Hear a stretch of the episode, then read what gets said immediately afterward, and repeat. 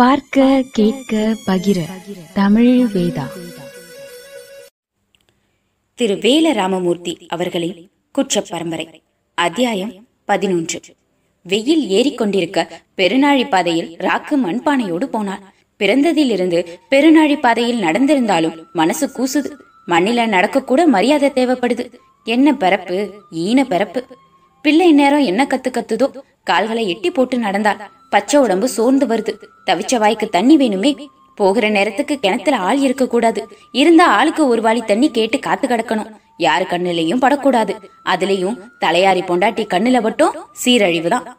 வடக்கே கூடி மடைக்குழிக்கு நேராக ஏறி கண்மாய்க்கரை வழியாக நடந்தாள் பானைக்குள் கிடக்கும் ஓலைப்பட்டை வெளியே தெரியாமல் அமுக்கி வைத்தாள். கரைமேல்தான் எஸ்டேட் கிணறு. கிணற்றடியில் ஆள் தெரிகிறதா? என இங்கிருந்தே ஆண்டி பார்த்தபடி நடந்தாள். நல்ல காலம் ஆள் தட்டுப்படலே. நெருங்கி போனாள். கிணற்றை சுற்றி இடுப்பளவு சுவர். ஆள் இல்லாத தெம்பில் பானைக்குள் கிடந்த ஓலைப்பட்டையை கை ஓட்டி எடுத்தவள் பதறிப் போனாள். பிடி சுவரின் தென்புறம் உட்கார்ந்து வெண்கல பானையை துலக்கிக் கொண்டிருந்த மாயக்கொத்தன் பொண்டாட்டி தன் போக்கில் நிமிர்ந்தாள். அவள் கண்ணில் படுமுன் ராக்கு பட்டையை தூக்கி முள்வேலிக்குள் எரிந்தாள் ஓலைப்பட்டையோடு பெரும்பச்சேரிக்காரி தண்ணீரைக்க வந்திருக்கிறாள் என்பது தெரிந்து போகுமே. ராக்குவை பார்த்த மாயக்கொத்தன் பொண்டாட்டி யாரடி? பெரும்பச்சேரிக்காரியா? என்றார் ஆமா ஆத்தா. ஓலப்பட்ட கண்ணில் படாமல் தப்பிவிட்டதில் ராக்குவுக்கு நிம்மதி. பானையை தள்ளி வை. மாயக்கொத்தன் பொண்டாட்டி வாளி போட்டு இறைத்தாள். சுவரை விட்டு பத்தடி தூரம் தெற்கே தள்ளி வைத்துவிட்டு ராக்கு ஜாடையாக வெளியோரம் பார்த்தாள். மேல் வாக்கில் பட்டை கிடந்தது. தன் பானையை நிரப்பிக் கொண்ட மாயக்கொத்தன் பொண்டாட்டி கடைசி உருவாளி தண்ணீரை எட்டு தூக்கி ராக்குவின் மண்பானையில் ஊற்றிவிட்டு வாளி கயிறை சுருட்டினாள். ஆத்தா நான் பச்சை புள்ளக்காரி. முப்பது நாள் கூட கழியல.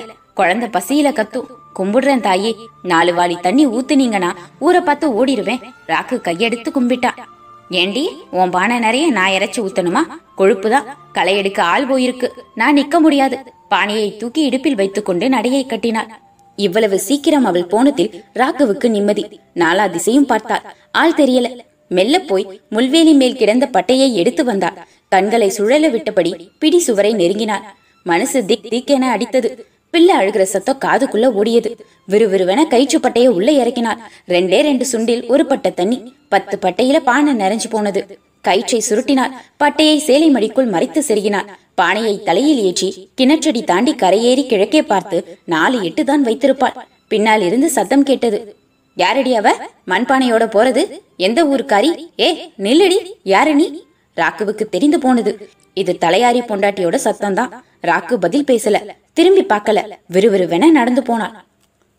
பெருநாளி முளைக்கொட்டு திண்ணையில் ஊர் முக்கியஸ்தர்கள் கூடியிருந்தார்கள். நெஞ்சு உயரத்துக்கு திண்ணை. நாலு மூலைகளிலும் நிற்கும் கல் தூண்களில் சரிந்திருக்கும் கூம்பு கொட்டகை. திண்ணையின் நடுவில் கும்ப அடுக்கு. யாரையோ எதிர்பார்த்து கூடியிருந்தார்கள். வரப்போவது யாருன்னு ஒருத்தருக்கு தெரியல. துரைமார் என்று தலையாரி சொன்னான். துரைமார் என்றால் வெள்ளைக்காரன். வெள்ளைக்காரன் எதுக்கு இங்க வரணும்? ஊர் நல்லா தானே இருக்கு. யாரும் தப்பும் தவறும் பண்ணலையே. வெள்ளக்காரன் வந்து என்ன பேச போறான்? அவன் பேசுறது இங்க யாருக்கு புரியும்? வர்றது ஒருத்தனா? பல பேரா?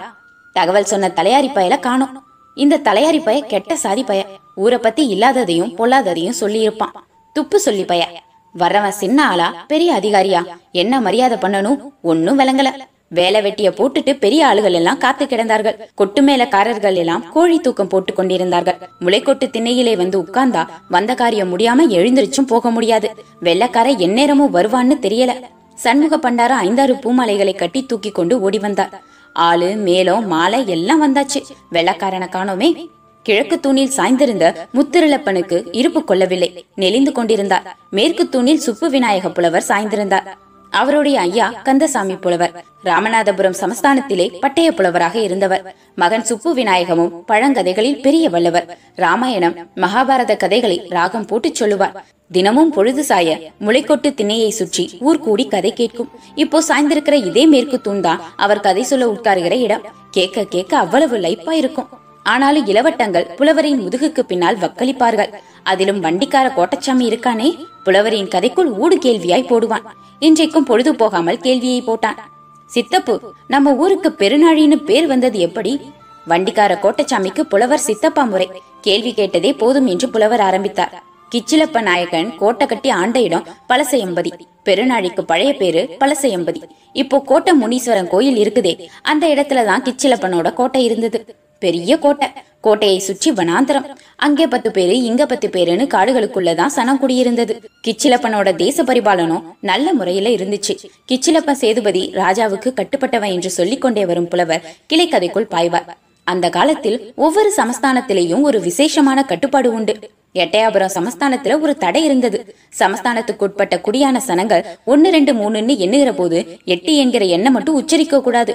ஒன்று ரெண்டு மூணு நாலு அஞ்சு ஆறு ஏழு ராசா ஒன்பது பத்துன்னு தான் எண்ணி போகணும். என்ன காரணம்னா ராசா பேரு எட்டப்ப ராசா எட்டுன்னு குடியான சனங்க வாயால சொல்றது ராசாவுக்கு அவமரியாதையாம். தஞ்சாவூர் அரண்மனை பெண் ஒருத்தியை ஒரு மாடு குத்தி காயப்படுத்திருச்சு. அதுல இருந்து தஞ்சாவூர் மாடுகளுக்கு கொம்பு கிடையாது. முளைக்க ஆரம்பிச்சதுமே தீச்சூட்டு கோலால பொசுக்கி சாணி அப்பி விடுவாங்க திரும்ப கொம்பே முளைக்காது நம்ம ராமநாதபுரம் சமஸ்தானத்துல உள்ள குடியான சனங்களுக்கு ஒரு தடை இருந்துச்சு. அறுவடை காலத்துல அம்பார அம்பாரமா நெல்லு கம்பு சோளம் விளைஞ்சாலும் பெரிய மரக்கால் படி நாழிப்படியால அளக்க கூடாது. சின்ன மரக்கால் நாழியால தான் தானியங்களை அளந்து மூட்டை கட்டணும். பெரிய மரக்காலும் நாழியும் சேதுபதி அரண்மனையில மட்டும்தான் இருக்கணும். கிழக்கதை முடிந்ததும் விட்ட இடத்துக்கு வருவார் புலவர். ஒரு நாள் சேதுபதி மகாராசா நம்ம காடுகளில் வேட்டையாட குதிரை ஏறி வந்தாரு. வந்தவருக்கு துணையா கிச்சிலப்ப நாயக்கம் போனான். வனாந்தரத்துல வேட்டையாடி திரிகிற போது ஒரு பெரும் பள்ளத்துல சேதுபதி குதிரை தடுமாறி விழப்போக கிச்சிலப்பன் லாவகமாக கைகோத்து ராசாவை காப்பாத்தி விட்டான். சேதுபதிக்கு சந்தோஷம். தன் உயிர் காத்த கிச்சிலப்பனுக்கு ஏதாவது மரியாதை செய்ய நினைச்சவரு கிச்சிலப்பா உனக்கு என்ன வேண்டும்? கேள் தருகிறேன் என்றார். கிச்சிலப்பன் என்னத்தை கேட்டான் தெரியுமா? புலவர் ஒரு இடைவெளி கொடுத்து நிறுத்த அத்தனை பேரும் ஆர்வம் தாங்காமல் பார்த்தார்கள். அத்தியாயம் பதினொன்று முடிவுற்றது. குற்ற பரம்பரை வளரும்.